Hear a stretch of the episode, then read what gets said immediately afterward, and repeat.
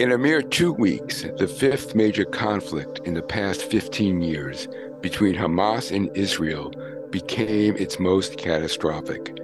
It began with a massacre of hundreds of Israeli civilians and hundreds more Israeli soldiers.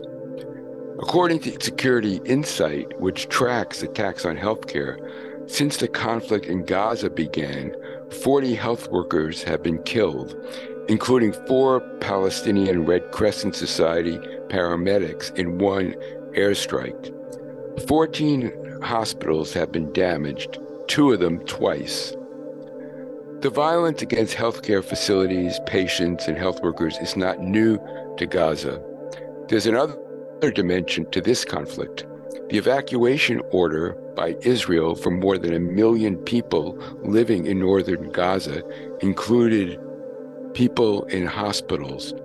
The World Health Organization has said for the 2006 and injured patients in those hospitals, the order amounts to a death sentence. Why has there been so much damage, death, and injury to healthcare workers and facilities in these conflicts? Urban combat alone cannot account for the sheer number of attacks on healthcare in Gaza.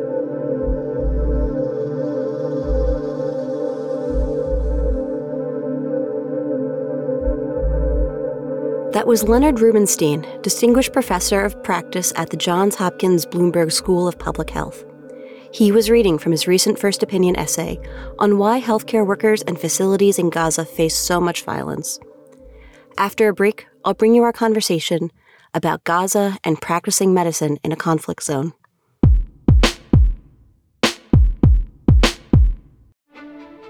Right now, Millions of Americans are making important decisions about their healthcare coverage for next year. United Healthcare offers a couple tips to help you during this open enrollment period. First, don't overlook specialty benefits like dental, vision, hearing, or wellness programs. Many health plans now offer incentives for exercising or for not smoking, and many Medicare Advantage plans offer gym memberships at no extra cost. Second, check your prescription benefits. Filling prescriptions at a participating network pharmacy or with home delivery may help you manage costs and get the most from your prescription coverage. For more tips, visit uhcopenenrollment.com.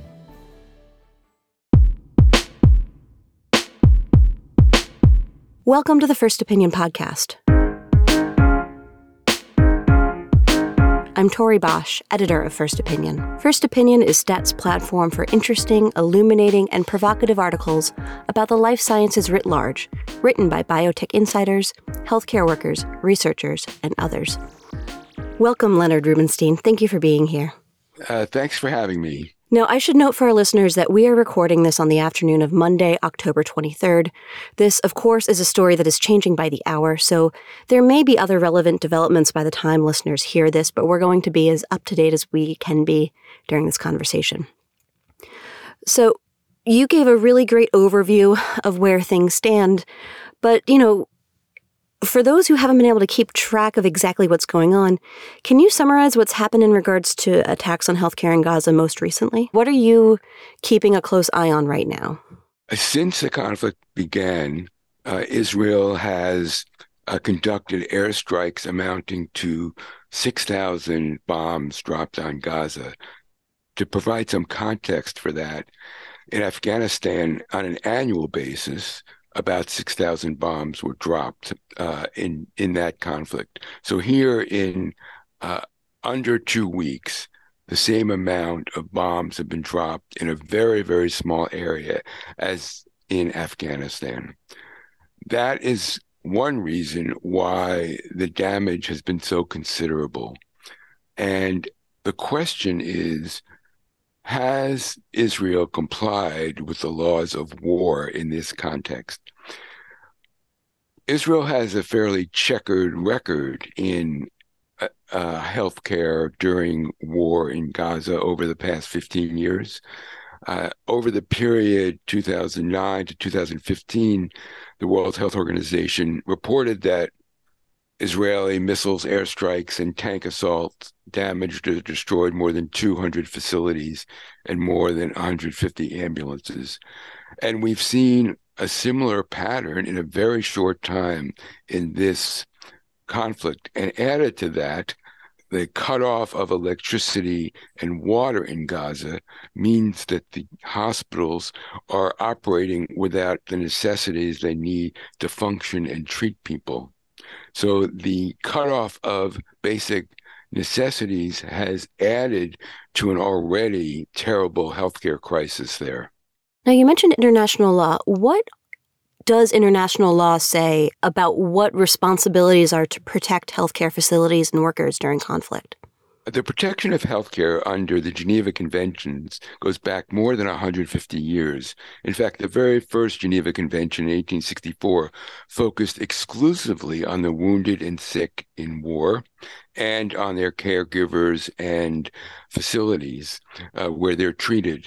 And over the decades, the protections have expanded. We all know that attacking uh, healthcare, a hospital or a health worker or an ambulance deliberately is not only unlawful under the Geneva Conventions, but a war crime. But the conventions go far beyond that. They require precautions in an attack, even if the object is a military one. So, for example, uh, if uh, there is a a known group of civilians in the area around or in the target building or facility, the attacker must take steps to minimize harm to civilians. It must provide warnings. It must change the kinds of weapons used, if necessary, to prevent uh, disproportionate harms. And the gain in military uh, uh, benefits and strategy from the attack has to be proportional to whatever harm there is to civilians. So these are very tough, strict uh, rules, and they go far beyond the prohibition on targeting hospitals, ambulances, and healthcare generally. Now, your first opinion essay was written a few days before a major blow to the healthcare system in Gaza, which is the destruction of the Ahli Arab Hospital in Gaza City. I think much of the discussion has been focused on who is to blame. And I think that makes sense, of course, but I want to focus on what the destruction of a hospital means during conflict. You know, so, at the risk of, sound, of asking what may sound like a really obvious question, what happens when a major medical facility is no longer available to people on the ground? I think it's important to understand first that during war, the number of traumatic injuries among civilians, whether by accident or deliberateness or intent, uh, skyrockets. And certainly that has happened in Gaza. It's happened in Ukraine. It's happened in other places. So all of a sudden, the demands on hospitals are overwhelming. Uh, in one of the major hospitals in Gaza, Al Shifa, uh, there were 800 or more people in the hospital with a very small capacity. People had to be um, housed on the floor, even though they had terrible injuries. So that's one impact, and it's a major one in the short term. Uh, but in the longer term, in the intermediate term, uh, people who need care for chronic disease, for example, dialysis, uh, and many other conditions, childbirth, uh, gets impaired by the damage to the hospitals and the demands for priority for the extreme injuries that people present with. I think I read somewhere that um, an estimated 50,000 pregnant women are in Gaza right now, and I can't imagine what medical care is like for them at the moment. Yes, it's unimaginable. And one of the consequences of these attacks on hospitals, and we've seen this in Syria uh, and other places, uh, there's a lot of evidence, and it shouldn't surprise anyone, that when hospitals are attacked, people are afraid to go there. They're afraid that they're targeted, uh, even if they haven't been, uh, there and so they don't go. In Syria, for example, uh, other other consequences of of uh, the attacks on hospitals were evident in patient behavior, for example, and, and medical staff behavior. For example, cesarean sections went up because doctors wanted to get people out of the hospital as quickly as possible, and the patients wanted to get out. So we have these uh, cascading impacts, uh, both on hospitals, on the ability to provide health care, and uh, on patient willingness even to come to the hospital because they're too dangerous. And you end up with these terrible decisions of balancing the risk of going to the hospital with the risk of not going for medical reasons. And I think it's worth noting too that this is a healthcare system that even before the recent conflict was was really I would say in crisis. You know, how has the occupation affected healthcare there generally outside of specific acts of violence? The history of healthcare in Gaza is a history of multiple uh, disabilities. I already mentioned the past assaults on, on, infrastructure, which had a dramatic effect on uh, hospitals and other healthcare facilities to function normally. On top of that, there's been an, a, blockade of Gaza for many years, and although there are supposed to be exceptions for medical and humanitarian supplies, some are considered dual use, that is, could be used for uh, military purposes, so it's very hard to get those supplies in. On top of that, it's extremely difficult for people to get out of Gaza in the best of times to get medical care that Gaza can't provide, for example, by going to the West Bank. There's a complicated permit procedure, it's very bureaucratic, and uh, there are many permit applications that are denied. So, healthcare in Gaza has been uh, at in difficult straits for many, many years.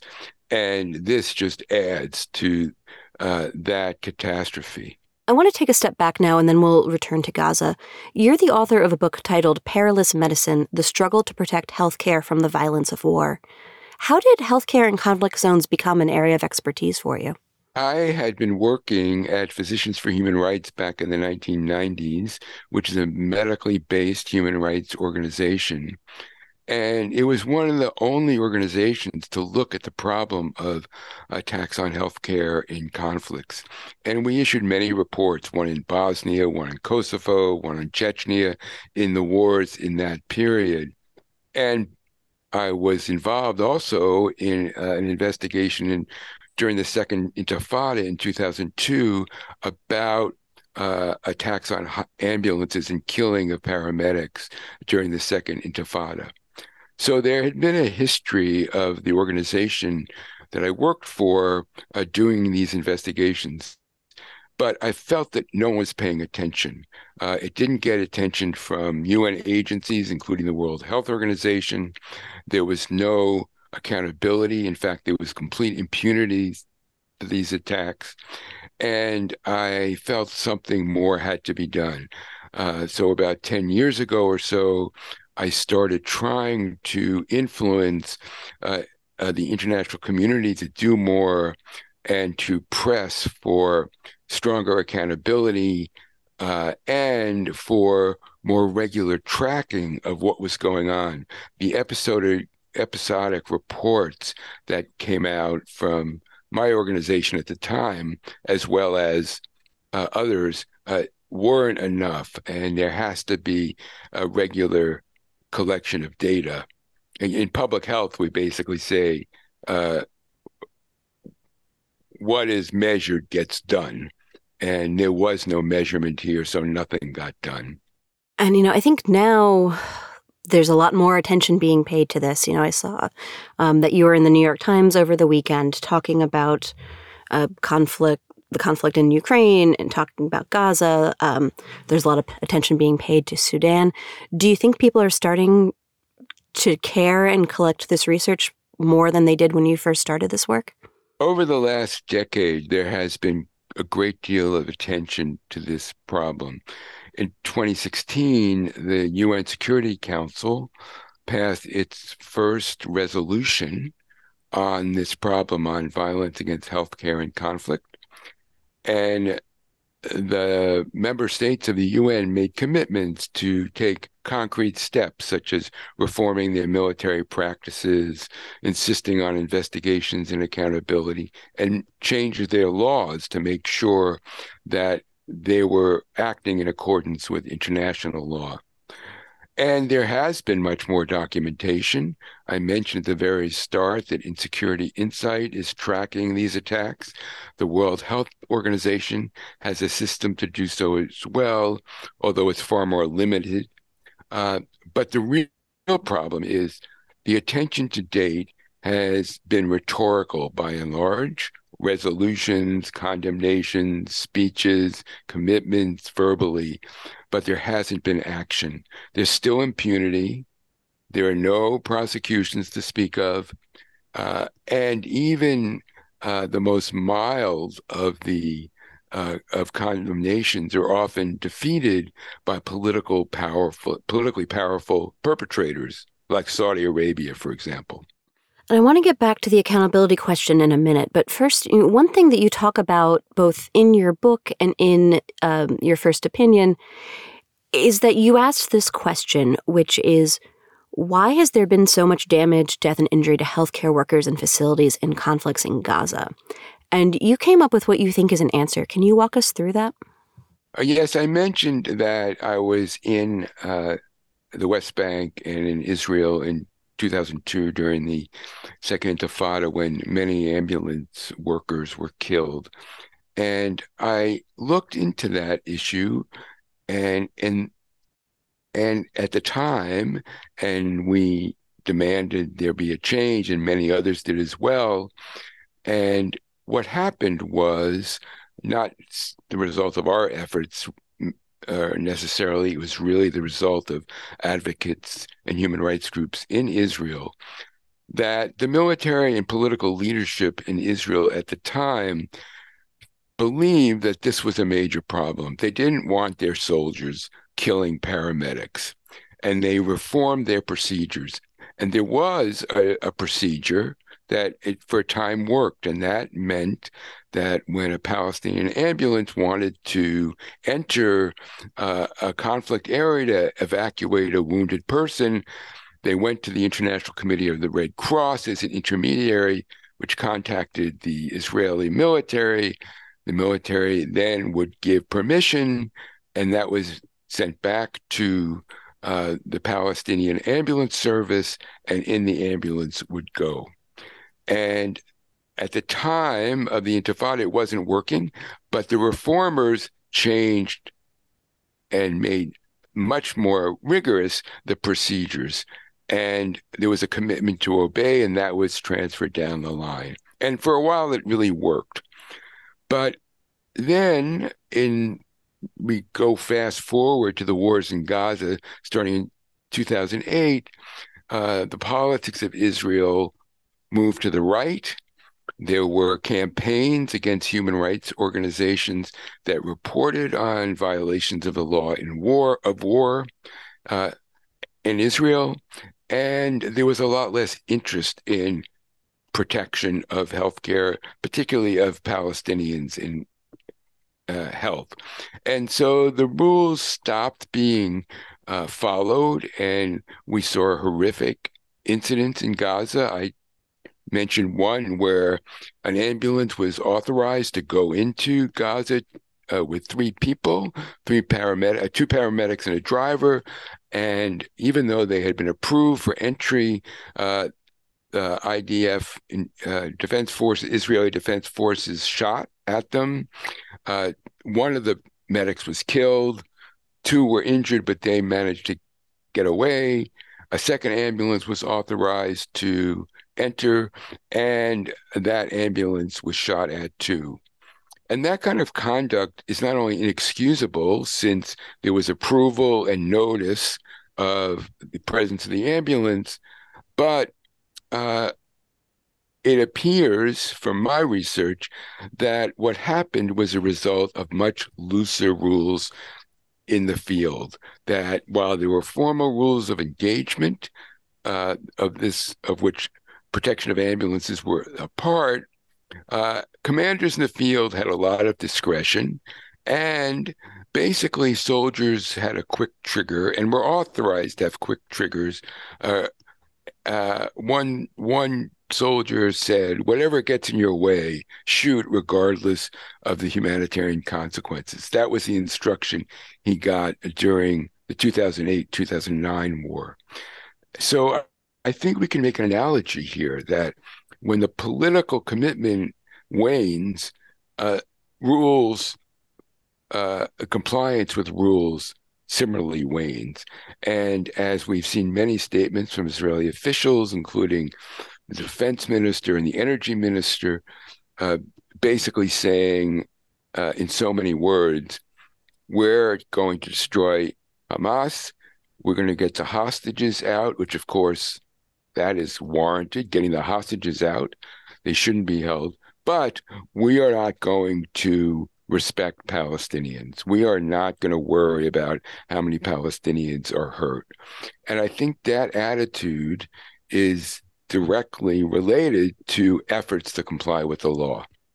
Yeah, I think one problem with, especially with what's happening in Gaza, but in other places, is that, you know, during a conflict, it's very difficult to get reliable information, right? It, we noted in your piece that there was one piece of information that was impossible to verify. You know, what do you th- make of the way that opposing sides seem to constantly debate the most basic facts on the ground about healthcare? Well, we had a, a, an instance of that last week uh, with the terrible destruction or damage to the hospital in, in Gaza, uh, with hundreds of people likely killed, and each side blamed the other. And in all of the the actions, it's very hard in the moment to assign responsibility. For example, when I talk about precautions, we have no idea what precautions the Israeli military has taken in most of the attacks. The sheer number of missile strikes and airstrikes uh, raise questions about whether they even had time to to take those precautions, but we don't know, and and so what needs to happen is investigations. On the other hand, the number of civilians killed and injured in in Gaza to date raises really serious concerns that so many people were killed in in attacks, even if they were directed at uh, military targets like Hamas cells or firing spots, uh, and that itself uh, kind of raises the stakes and what the importance of getting information as quickly as possible to uh, to understand how these deaths happened, what precautions, if any, were taken, and what should be done about it. Yeah, I think in the past just few days, we've seen um, trucks with aid begin to arrive in Gaza on a very limited basis. Um, I would imagine you think that's only the start. What would you want to see happen right now to support healthcare in Gaza? Well, in the prob- problem of humanitarian aid, uh, another aspect of the Geneva Conventions is that uh, humanitarian aid must be allowed in. There can be conditions to make sure there are no weapons or other forms of controls for security, but it has to be allowed in. One of the hallmarks of this conflict goes beyond humanitarian aid. The cutoff of water, the cutoff of food, the cutoff of electricity is not about allowing humanitarian aid in. It's about allowing basic services that pre existed the conflict and could continue without any humanitarian aid if it were permitted. And I think that is a very major issue uh, to address. Uh, it's not been well explained by Israel why that was done. Uh, but you can understand when you think about healthcare and people's health, uh, the short the shortage of clean water in Gaza is has the potential of causing major disease and of many different kinds. Uh, the shortage of electricity means that hospitals that were not damaged can operate without fuel from generators, and that fuel is being blocked as well.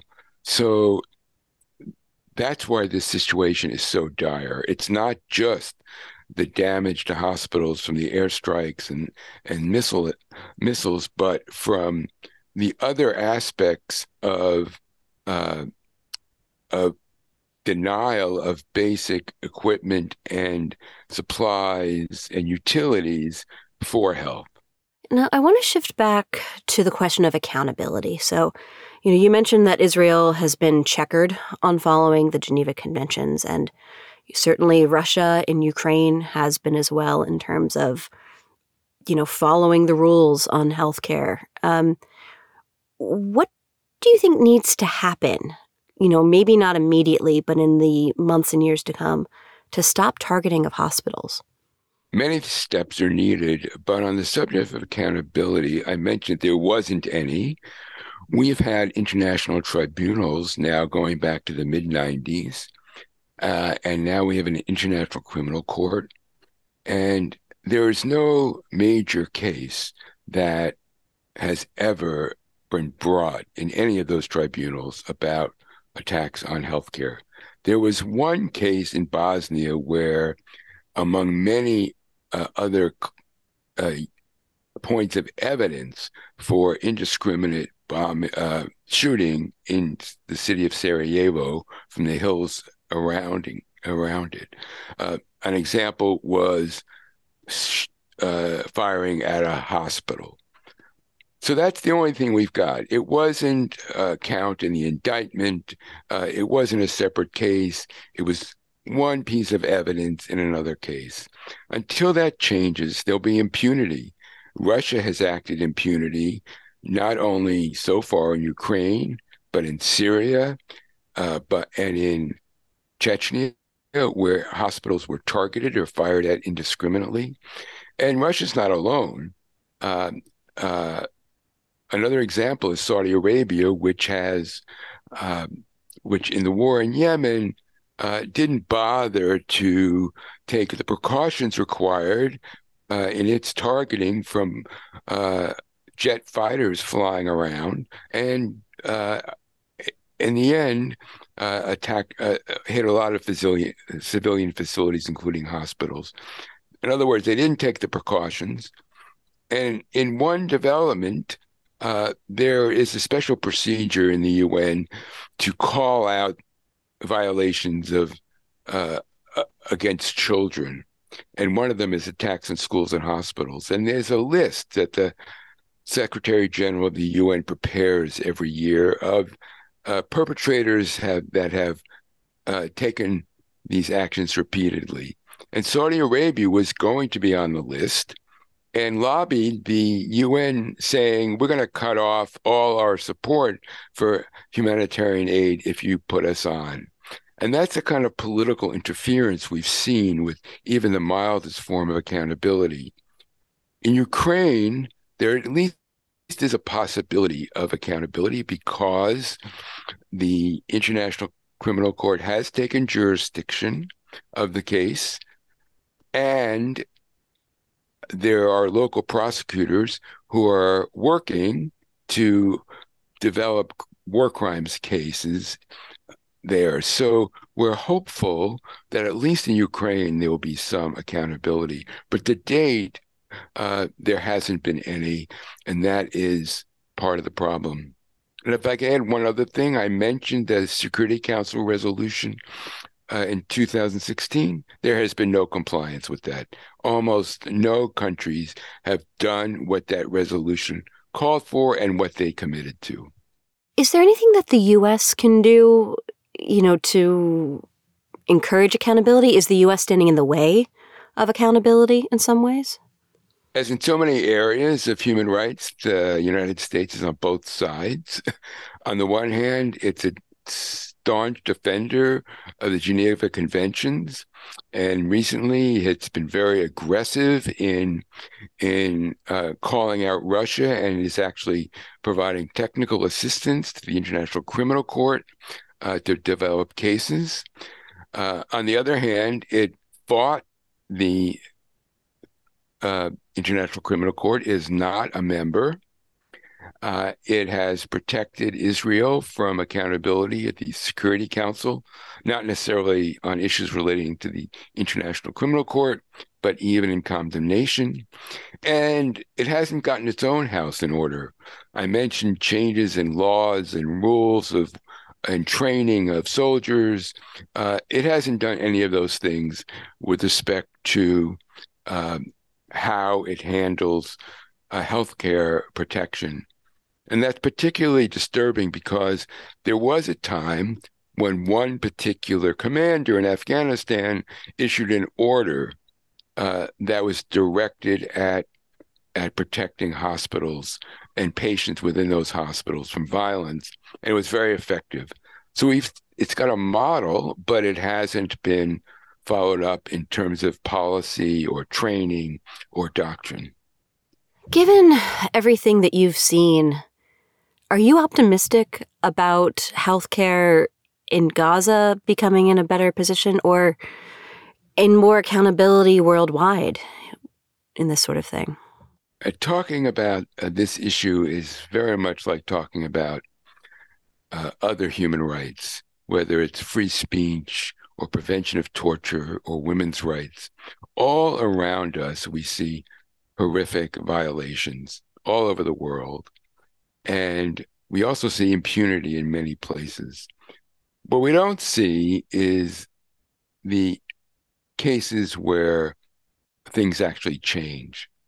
And fighting human for human rights and fighting for protection of healthcare means you're against very powerful forces. And many times they don't want to comply for a whole lot of reasons because they don't care or because it's too hard or inconvenient or whatever reason they have. Uh, you just have to keep pushing. And so it's to me, it's not a matter of uh, optimism, but the extent to which this struggle for protection keeps going that we ex- expand the constituency of people who demand protection and can force people in positions of power to obey the law. Uh, so that's how I look at it. And how do you stay, you know, how do you keep doing this work when it's so difficult? You know, uh, people ask me that all the time. I bet. And here's what I say in this field, for the reasons I just explained, we lose most of the time, but sometimes we don't lose. And that makes a lot of difference in people's lives. Working with people who are themselves subjected to these violations is very rewarding because we sometimes can succeed in part or even have major victories. So we can't give up any more than we can give up on other human rights. Leonard Rubenstein, thank you so much for joining the First Opinion podcast today. It's been a pleasure.